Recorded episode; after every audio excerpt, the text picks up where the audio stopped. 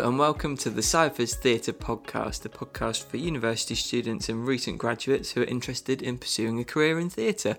I'm Will Holyhead, one of the co-artistic directors of Cyphers Theatre Company. Marcus is away at the moment, so this week I had a chat to Victoria Hamblin, who Marcus formed and founded Cyphers with back in two thousand fourteen. Had a really good and interesting discussion with her about more university drama, setting up the company, and her eventual decision to leave theatre and retrain as a barrister. As I say, really interesting conversation to have, and hope you enjoy listening.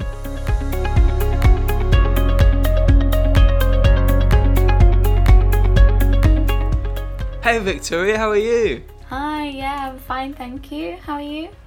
Yeah, really well, thanks. It's horrible weather here, and I think it's horrible weather where you are as well, isn't it? Yeah, it's a very dreary, wet Halloween today. Yes, we're recording on Halloween, so if there's any ghostly noises. Yeah. Um, and maybe that's why Marcus isn't here for the first episode, is because he's doing something spooky. Weirdly Halloween spooky somewhere.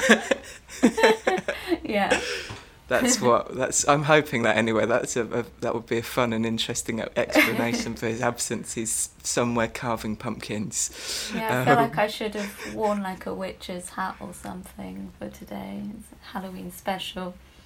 This being a podcast, if you hadn't have said that, we could have pretended that we both were, but it's too late now. They've got the truth. So how's um how's lockdown been? Well, it's not lockdown anymore, but how's the last six months of whatever this has been for you? Well, it's just been a lot of hard work. It hasn't really um, stopped for me. Uh, lockdown didn't really happen in my life. Um, I had to keep working. Uh, but, you know, it's been interesting as well, a time to sort of reconnect with, with people, as everyone's been saying, but I genuinely have felt that. And, uh, yeah, it's a bizarre time. I think no one really knows quite how to process it all, but uh, yeah, it's been a interesting experience to have in our lives as well, I think. Yeah, we were there when. Yeah, exactly. It's one of those moments, isn't it? Yeah. Well, talking of we were there when, um, though it's not we anymore, let's wind the clock back to when you were, um, I don't know, fifteen, sixteen, before university. Um, and it's a question we've asked everybody who's who's come on the podcast this series, which is, do you remember when you first had the thought of, oh, theatre might be for me, whether that was a serious thought of it as a career or just the seed of interest in it was? Yeah. Yeah, I suppose um, going back even further, I'd always um, been interested in theatre and had done a lot of um, dancing and singing. And then when I was eleven, I started um, sort of children's stage school, and I was part of um, Southwest Castings. Um, I, they took me on, the agency, and I did a sort of few bits and bobs of theatre then. And I actually did consider going to drama college, um, but due to me being quite academic at school, I suppose, I decided to pursue the safe route um, and go to university um, and then pursue acting professionally afterwards. So that was the plan then, even though you were going to S O A S to do Chinese and politics, as you do? Yeah, it was, it was always sort of something I was not quite decided upon, but when you're in your halls of residence in first year and still breaking into songs from Wicked, like, there's something that hasn't quite left you. There's something that needs to be exercised in yeah, some way. Yeah. So, fantastic. Yeah, it was a, all a learning curve, but I kind of did have a, a plan of action, I suppose. Amazing. And so what was your experience of university then from a theatrical point of view? Yeah, I mean, it, at S O A S, they, they didn't really offer that much in terms of um, student societies for theatre. And so I met a friend in my third year who said, you know, oh, I, I do stuff with King's College London. Um, there, because we're all part of the University of London, you can just go along. There's an audition on the weekend. And I just went, oh, okay. And I went along and I got a part firstly in um, a musical called Hot Mikado, and I managed to get um, a main part in that. And then I sort of realised there was this massive network at King's um, of different student societies or theatre related that you could get involved in, and there was musical theatre, there was the Medical Musical Theatre Society, which I did Fame um, with them, and then I did uh, stuff with the King's Shakespeare Company as well, where we toured the Taming of the Shrew um, to Cornwall, and that's when I met um, Marcus, who I subsequently started Cyphers with. Oh, I hadn't realised that. The, I know that knew that you met Marcus during those, you know, forays into drama at King's, but I didn't realise it had only been on that yeah. tour down to Cornwall. That can't have been too long before you just got on and set up the company, can it? It wasn't too long, really. I think it was, um, I think it was twenty thirteen, and um, I was just on a mission to make my last summer as a recent graduate the best ever, and so I I uh, basically did the Cornwall tour of Taming of the Shrew, and then um, did the Edinburgh Fringe afterwards with a Moliere play with Imperial College, um, and I just thought, that's it, I'm, I'm having fun this summer, and, and it was amazing. And then um, straight after that I sort of had this moment of, okay, I actually have to decide what I do to earn money now. And um, so I did a qualification in teaching English as a foreign language and moved to Madrid. Wow. Um, yeah, and so I, I taught English as a foreign language in Madrid for, uh, I think it was eight months. And I came back over Christmas and I met up with Marcus. And he was already sort of... Um, mulling over what he could do with theatre, how to set up a company, and we'd had these discussions when we both um, were acting together in Taming of the Shrew of what sort of theatre we enjoyed um, seeing and, and what we wanted to be involved in, and really that seed just sort of stayed in my mind, and I, I couldn't get it out of my head. So I came back in May and I got a part in um, this piece of new writing. And sort of alongside that, I set up Cyphers with, with Marcus, and we um, started getting things together to put on Henry the Fifth. So yeah, it all sort of snowballed, I guess. Yeah, absolutely. I never, I never knew that you were in Madrid for all that time. Yeah, wow, this is see, why... my different yeah. lives that I've led. Yeah, absolutely. Goodness gracious. So we'll come back to the formation of Cyphers in a moment, but in that same period, were there any thoughts about drama school, as you'd had before going to S O A S, to university, mm. um, that were flicking around in your head then as well, or had that ship sailed by then? Yeah, it was difficult because I suppose with four years, my degree was four years, and it was pretty intense um, studying Chinese and politics, as you can imagine. And I had a year abroad in at, in China, at really sort of strict uni as well, um, where there are a lot of exams and things. And the prospect of sort of going back into education, I suppose, even though it is vocational, it just didn't feel right at the time. And um, I suppose a big part of it as well was that so much money had been spent on living four years um, or three years in London without earning money. Um, and... left with a big student loan to pay off, and the idea of then having to fork out more money for drama school um, when I could see other ways of making the career possible, it just sort of did, um, I suppose, go out of my mind a bit, yeah. So part of it going out of your mind was down to seeing the other possibilities as much as it was seeing the barriers of going to drama school. Yeah, one hundred percent. I think that summer of madness where I did uh, the tour to Cornwall and um, the Edinburgh Fringe, I thought, you know, you can make this happen on your own and it can still be great and you can still reach people and, and make that connection with them through theatre and there's not actually much that you need to do that. You just need a bit of funding to begin with. And I saw, fortunately, that window with working with um, university societies was a great way of, of sort of getting foot on the ladder, I suppose. Um, yeah, absolutely. And that is exactly how uh, Marcus and I did it with Henry the Fifth. It was a a collaboration between students and, and professionals, and that was a really... It, it worked out better than I ever anticipated, actually, because it became such a reciprocal relationship between the professionals and the, the students.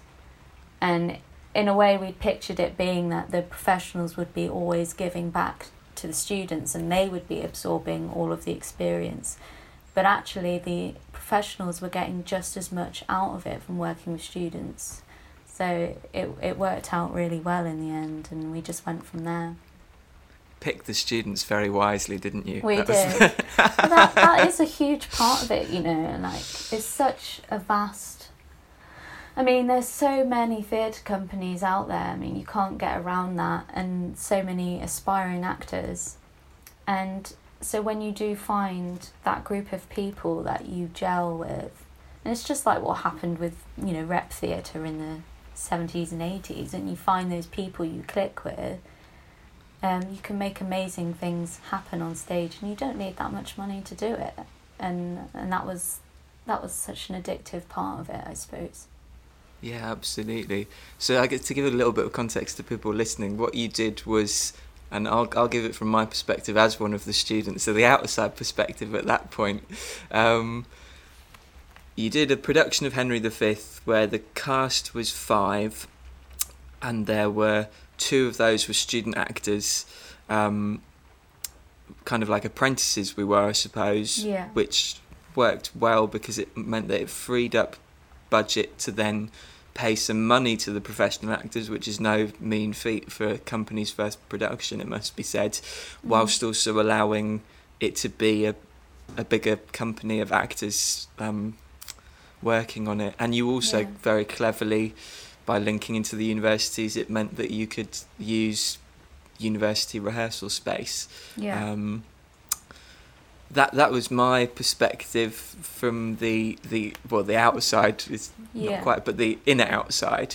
When did you first, was that an idea of that kind of model that was very early on in those kind of Christmas conversations when you were back from Madrid, or was did that idea come further down the line? What was the timeline of coming up with that as the first production? Yeah, I think it was, um, we...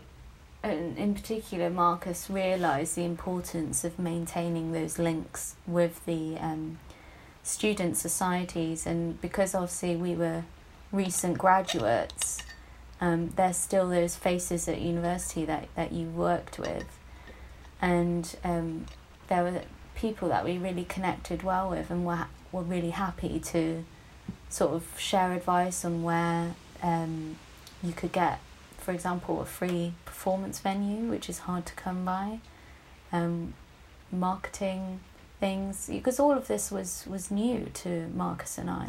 Um, and they just shared all that, that network and knowledge with us. And in return, it gave um, really great experience to the, the students. And I suppose that was all hatched in Christmas, but it was all sort of left over as well from when we had done the, the work over the summer um, to Cornwall, and um, the tour to the Edinburgh Fringe, which um, I think Marcus was up there as well with a U C L play. And I, the University of London is particularly um, amazing because there's just such a broad network there of universities, and each of those will have their own little scene and style of work that they're doing, and you can't, you know, knock student theatre. Like, some of the most amazing actors have come out of that, like with Cambridge Footlights and things, and uh, we I guess we were just sort of inspired by that and and running with it. Yeah, amazing, amazing. So then Henry the Fifth went pretty well. Um, At what point was the decision made? Because the second production was Great Expectations, which we're redoing now, huzzah. Yeah. Um, when was the decision made that that would be with, or try to make it be with, the same group of actors as did Henry the Fifth? Because as I understand it, it wasn't that wasn't the plan before Henry the Fifth. It wasn't to create a company that would then stick together for any amount of time. No, I think it was having seen what a success um, Henry the Fifth was, and I I mean that in terms of the, what we all took away from it as a, as an experience, not just sort of um, the audiences we reached out to. And um, we were all just extremely close after that. And when you do get a group of actors that have that sort of chemistry, that's totally palpable and visible on stage as well. And if you have that time apart, then you lose that momentum that you've gathered in the rehearsals and in the performance of the previous play. And because we were such a new company at that time, you just wanted to, to build all the time. You didn't want to just allow the momentum to drop and then for people to forget what Cyphers was and to forget Henry the Fifth. We had to keep that going. And it just saved us having to get to know new actors, and it we wanted to show as well that um, we valued the actors and that we we really appreciated the work that they'd done, and they understood how we worked, you know, that we we weren't just sort of come up on come in first day to rehearsal, know all your lines, and then, you know, do the blocking and then move to performance week. No, we tried to make it all a collaborative journey throughout, and the actors were just as much a part of the making of the production and the direction of it as the director was. Yeah, it was good fun.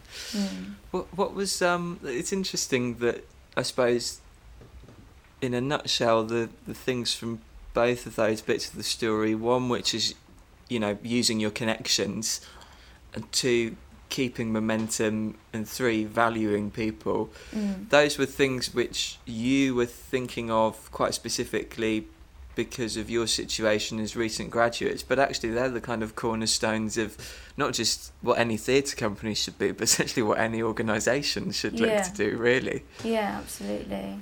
No, um, that that was fundamental for us. We didn't just want to make it feel like we were churning out theatre for the sake of it being theatre. We wanted it to be meaningful, and whether that be for the audience or for the actors involved, it, it, it that didn't matter. It was for it to be an experience that was worthwhile doing and had a purpose. Yeah, absolutely. So obviously you were kind of, as, as you very much touched on, embracing your position as, you know, young graduates, not without a care in the world, but who mm. could to an extent throw caution to the wind.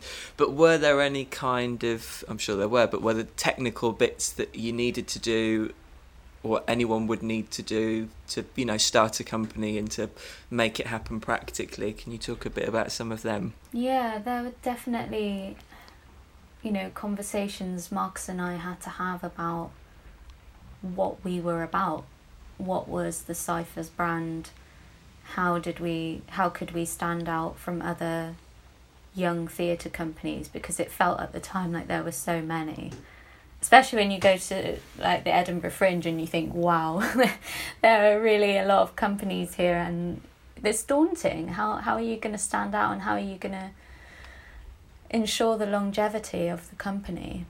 And part of that was having discussions about, are we doing classical pieces? Are we doing new writing?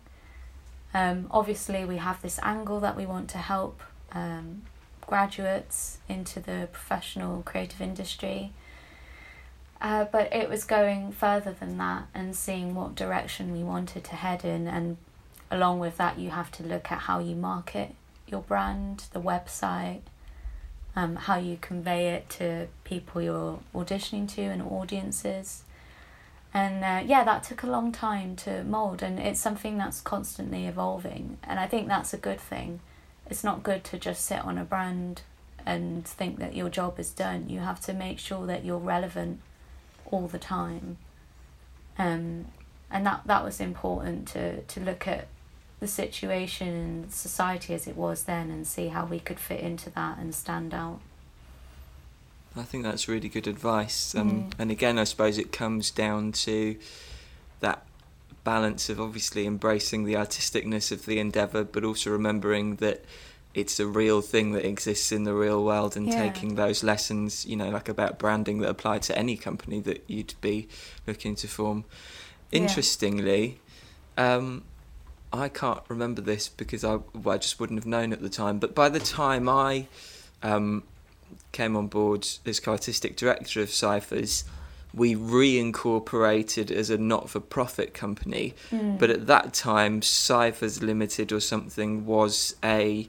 Um, limited by guarantee, allowed to make profit company. Yeah. But was that something that happened after you'd um, gone in the direction that you went and left the company and it was just Marcus for a bit, or were you involved in the legal incorporation of the company at all? I think it was something we were we were looking at doing when we had to formalise our processes. Um, And it was a steep learning curve, you know, learning about production work and direction and marrying all of that together. And I had to learn how to do risk assessments, things that I'd never really done before. Um, and I think it had to. We had to make sure we had the funds there to justify being... Um, a company we would actually sort of register and um, make formal, uh, well, formalise really. Um, but it, it, it's been evolving all the time. It's seeing, you know, what are the structures in the moment, what's the way we can, you know, still hope to pay actors, still put productions on um, without us having to do too much charity for it. And it's difficult because, you know, the profession is not really understood by government, I don't think, because it doesn't work in the way that other industries do. Um, it's amazing what actors and um, creative professionals are willing to do for no money, because they're, ha- they're passionate about it, but in a way that's such an asset. Um, but it makes it really difficult when you're running a company, because you obviously want to keep that respect um, with your actors and show that you value them, but you're you're having to balance that with the financial constraints, um, all the costs involved in putting on a production. It all adds up in the end, and you have to sort of be constantly reassessing that um, and scanning around and seeing what other companies are doing and taking a leaf out of their book, maybe adapting it to, to your company, and it, that's a really difficult element of it. And something that I think Marcus and I had to, to really make an effort to look into that, because it didn't come naturally to us thinking in that way, you know? Yeah, completely. I suppose it's it's uh, in terms of, you know, advice to people who are students who are thinking about, you know, setting up a company. Yeah. There's there's pros and cons to formalising that, aren't there? Because I suppose the big pro to setting up a company legally is the limitation of risk to you as individuals. Um, yeah. yeah. But then, as you say, the flip side of that is that you then have that bit more responsibility, I suppose, or it just feels like more responsibility, I guess, because you're a a real thing rather than just a group of people with a common interest who maybe have a website and maybe, you know, look to all intents and purposes like a company but legally don't actually exist. Yeah, exactly. Like, you could just sit on being like a student society and leave it at that, but you have to have ambition and and look to the future at where you sort of see yourself as a company. And um, you know, Marcus and I wanted it to be an actual style of theatre that spread and people would um, sort of become accustomed to seeing our style and, and embrace it, because it is it's quite a raw style, you know. It is, and that we wanted people to work hard in using their imagination and work with the actors and go on that journey with them. Um, and part of that I had to say, you know, we're going to take this seriously, or we're just going to always stay as being sort of a student group that is just trying to do a few random productions here and there, and then you think, no, we have to start tying the threads together and um, and making sure we're all on the same page as well, where we see it going. Yeah, absolutely. So to jump back into your personal journey within all of this, we've obviously gone through Madrid, we've gone through Henry the Fifth, we've yeah. gone through then Great Expectations as a second Cyphers production. What was going on towards the end of that journey that we've covered so far in terms of your mindset about the ambition to become an actor in the long term? Yeah, it was, I think, the because I'd taken the onus on myself to create work for myself. And that's a really tough thing to do. I mean, most people, there's a reason they give the job to someone else to employ them. um, because it means they don't have to worry about all the pressure of where you find the money. And um, the prospect of my life being this sort of peak and trough all the time of, you know, this amazing production that I'm involved in, you have a great time, um, you, you try and get people in to review it, you get agents in to, to watch the actors, and then it, it just drops off. And then if I didn't work... Um, to keep moving it along, I mean, no one would. And mm. that was a, a daunting prospect, and financially that was a real challenge.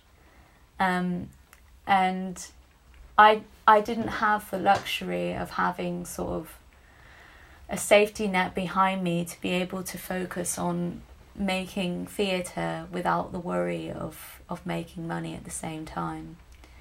And There are, I mean, fringe theatre is one thing that actually can be really accessible. Anyone can go put on a show, you know, um, at a small theatre.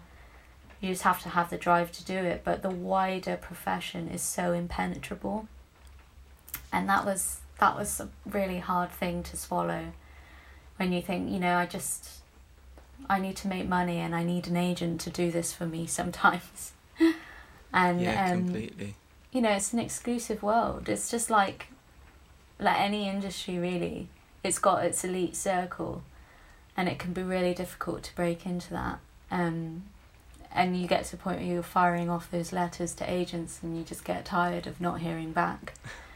And, you know, I, I was looking to the future, and I was trying to think of what what things would ensure that I'd be stable and secure financially, and um, yeah, that was. It's it's horrible to say, but that was a big element of it.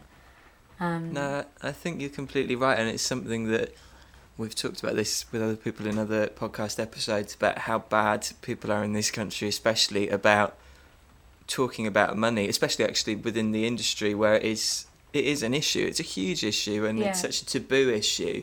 Mm. Um, but yeah, you are right, and I think actually rather than it being, you know, a, a a sad thing for maybe people to hear listening, I think it's just nice to hear sometimes that other people are in the same boat that you're worried about being in. Yeah. Um, and yeah, I think that that's got a comfort. What were the, sticking on that theme to break the taboo of mm. talking about money for a bit, so what were some of the things both that you as an individual over the kind of year of Cyphers Productions and you as a company um, runner at that stage, um, what were you doing as an individual to pay the rent, and what were you doing as Cyphers to try and get money into the company to pay for the productions? Yeah, so at the time I was working as an usher in a theatre. That's that's the irony, is I spent most of my time doing that and less time Um, doing all the acting and producing work, which is normally done in the small hours of the morning. Um, I'd be doing budget spreadsheets and things. Um, and then I was also um, working for a solicitor, taking notes in court, um, which is where I got paid quite well. And often, you know, it would be sort of blocks of a few weeks where I'd be called in for to work on a trial. Um, and all of that together sort of allowed me to survive, really. Um, and in terms of the company, how we raised funds, I mean, it was often based on the generosity of the network of family and friends, and sometimes um, randoms would donate to us as well, which was great. Um, and, you know, we'll always be eternally grateful to those people who, who helped us and believed in, in our work. Um, but it, it was hard to get that money, especially every time, you know, you can't just say, family and friends, can you basically pay for all of our production every single time? Um, we the, the aim was always for it to be a, a self-sufficient business model, and for the money to come in on one production to be used onto the next, and then to keep it running like that, like a circle. Uh, but if you get moments of uh, dry spells when you're not producing any work for whatever reason, you know, life happens. Um, and then suddenly your funds dry up, and it can be really difficult then to pick up the pieces and, and think of how do you put that together in a new production. So yeah, juggling all those things is a challenge. Possible, but it's a challenge. Yeah, completely. So it's funny how it's all intertwined, because obviously one of the money jobs that you spoke about was taking notes for a solicitor. Yeah. So you obviously now, for the benefit of the listeners, to remind them, are, are not in theatre anymore, you're in the law. Yeah. Um, so where did that particular job fit into that story? Was that an idea that you'd had that you therefore sought out the job, or did mm. the job kind of come more by providence and the idea then came from that job? Yeah, it was something I'd never really considered doing. It was completely remote from my life. Um, you know, at the time it was thinking, you know, I could be a teacher, um, I like presenting, um, you know, I have some brains around there somewhere as well that I think I can use. uh, and then I, I guess when I was working in court, um, I was really privileged to work with um, really wonderful lawyers who are happy to just chat and give advice on careers and things, and uh, pull the veil back on a world that can be quite exclusive and closed to the public. It is, you know, can't get around that. And I saw the barristers um, at work, and I saw a lot of parallels um, with what I'd been doing up until that point. And I saw a chance as well to be intellectually stimulated and something that would challenge me. And um, a job which involved a lot of public speaking, and also had, um, you know, a public service element to it as well, which has always been important to me. And crucially, it would give me, you know, a way to be independent financially and support myself. Um, and so all of those things combined, uh, you know, definitely gave me food for thought. And um, I started looking into it all. And it was daunting again, you know, how many stages you had to go through to... Um, to be able to qualify, but I'm not put off by a challenge. and um, I applied. I wasn't in a position to fund studies at all, and um, I found uh, ways of funding my uh, law courses through. We have um, Inns of Court, and they fund um, people after an interview if they think you've got potential and you've got drive. Then they take a chance and they pay for your course fees. And I was fortunate to get that twice um, from my Inn of Court for my uh, conversion law conversion course, and then onto my bar vocational course. And I haven't really looked back since, but um, yeah, it was always things that were always contingent on whether I had that money in place to be able to pursue something. And uh, yeah, I think that distinguishes me from a lot of my peers at the moment who maybe always dreamt of doing law and never had to worry about funding their courses. That's fine. I was just coming at it from a completely different angle and place then. And it's interesting to hear you talk about, I suppose, the transition away from pursuing being an actor into becoming a barrister, because I think the fear maybe that a lot of people have, whether it's when they start out pursuing the dream, if you like, of, of working in theatre, whether that's mm. acting or anything else, or a fear that hits them once they're already on that road, is kind of the idea that, oh, now that I've started, either if I start, if I stop, I'll have failed and I'll have given up, mm. or now that I've started, if I stop, I'll have failed, I'll have given up.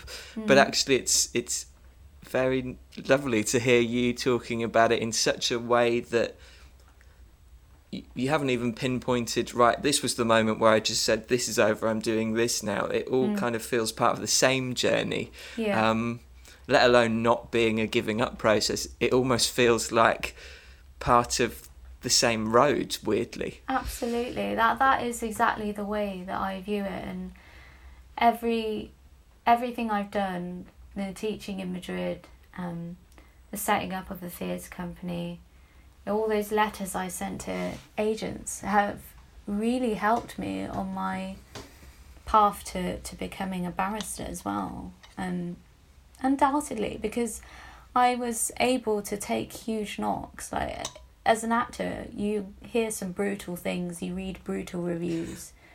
That that always happens no matter how good you are, because there's always going to be someone out there who doesn't like your style. And it's completely the same in the law.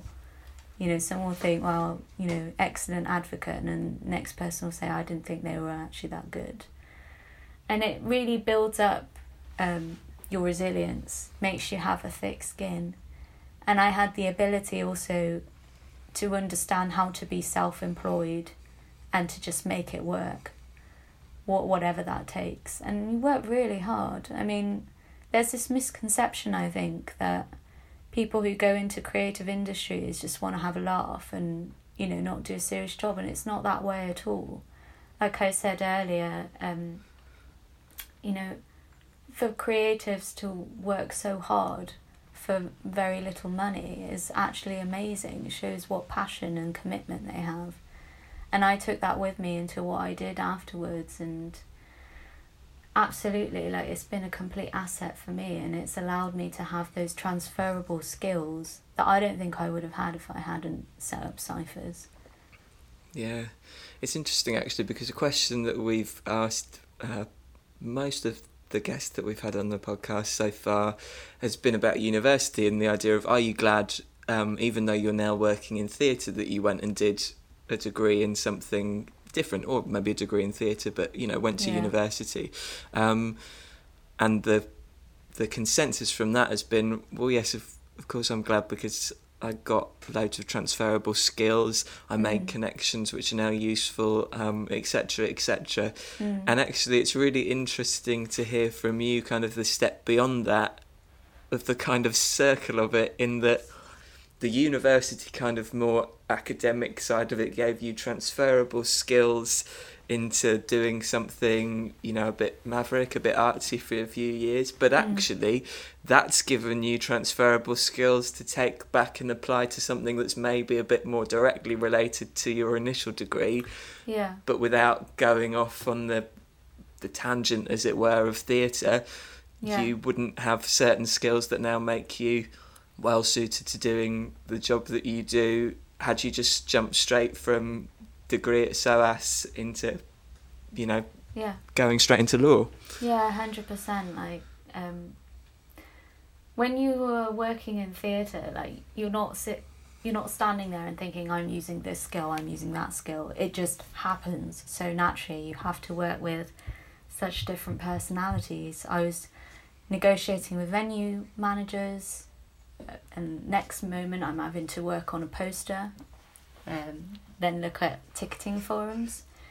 And that stuff, like, you don't get that much hands-on experience in any other industry. Like, you know, you just make it happen yourself. And it really, it really does give you a lot of strings to your bow. Um, I think what was difficult for me with with theatre as well is, like I was talking about, that subjectivity of, um, you know, some people love you, some people don't. And at that time, at that sort of tender age, I found that quite difficult, that it wasn't based necessarily on a meritocratic system, that you work really hard and you get to where you want. And I always shied away from networking stuff. You know, I was too proud sometimes to sort of get in and just talk to everyone and give them cards and all the rest of it. You know, I wanted to make friends in the profession and work with people I liked. And that was really great, and, and but at the same time you're thinking, I actually have a career and I do need to earn money, and right now I can't see a strategy that's really clear cut for me to work towards. Whereas I suppose the appeal of, of law was that, it, yeah, it was really, really hard, really hard to get into, um, but there is a structure, and if you work hard enough you do get in. I guess that, that was another big reason why um, I walked away from it, but it, I definitely haven't turned my back on theatre. It's still a huge part of me, and I still do sing songs from Wicked. Long may it continue. Yeah. Um, and it's also so nice to hear the way that you, because weirdly, whenever we, you know, speak socially, I don't think, even though you founded Cyphers and I now run it, we've never really spoken about Cyphers. Yeah, sure. Yeah. So it's... It's quite, it's really nice to hear you talk about it with such um, a sincere sense of ownership still. That's really nice. It's, you know, and that, I think, is testament to what you've just said about it still being a part of your life and part of mm. that journey, is just hearing you speak about it, not as something that was in the past and something that you yeah. once did, but something that's still alive within you, as it were. Yeah, definitely.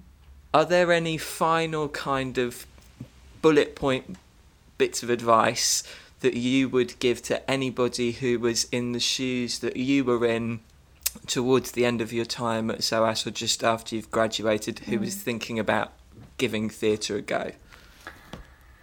Number one piece of advice, I think, would be to sit down and try and envisage what lifestyle you want for yourself, because that is what being a job is, you know, what Why, why we pick our careers is it's based on what lifestyle we want.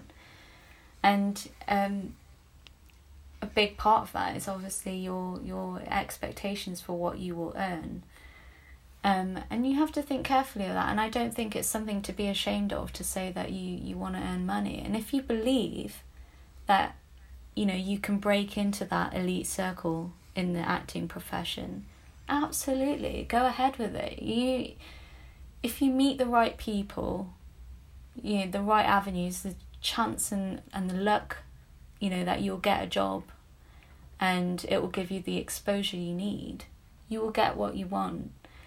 The thing is, you have to have the guts to do it, and you have to have the self-belief. Um, that is really important, because you will hear people all the time tell you, nah, you'll never make it, or oh, it's so hard.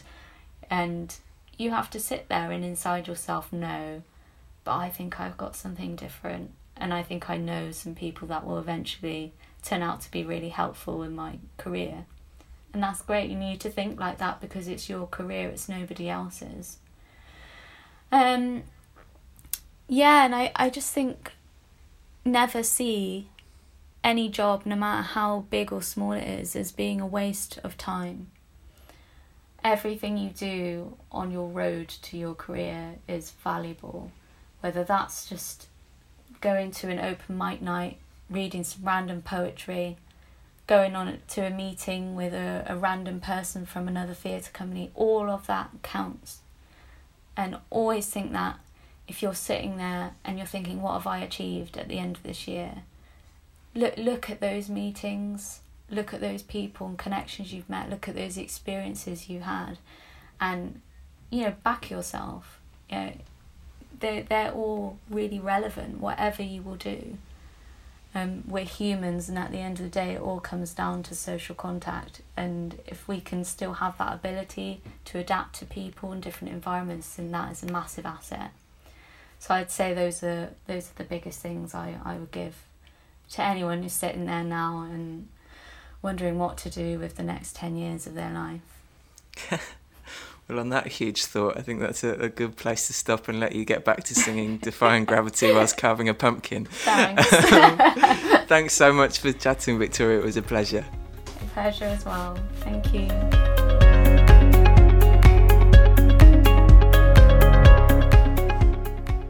So there you go. That was my chat with Victoria Hamblin, one of the co-founders of Cyphers Theatre Company. Hope you enjoyed listening. I certainly enjoyed speaking to her. And if you did enjoy it, then please do subscribe to the podcast on whatever platform you listen to your podcasts on. And if you do have any questions for us, send them our way on Twitter at CyphersUK using the hashtag CyphersCreate. But other than that, hope you have a good week or so. And until next time, goodbye.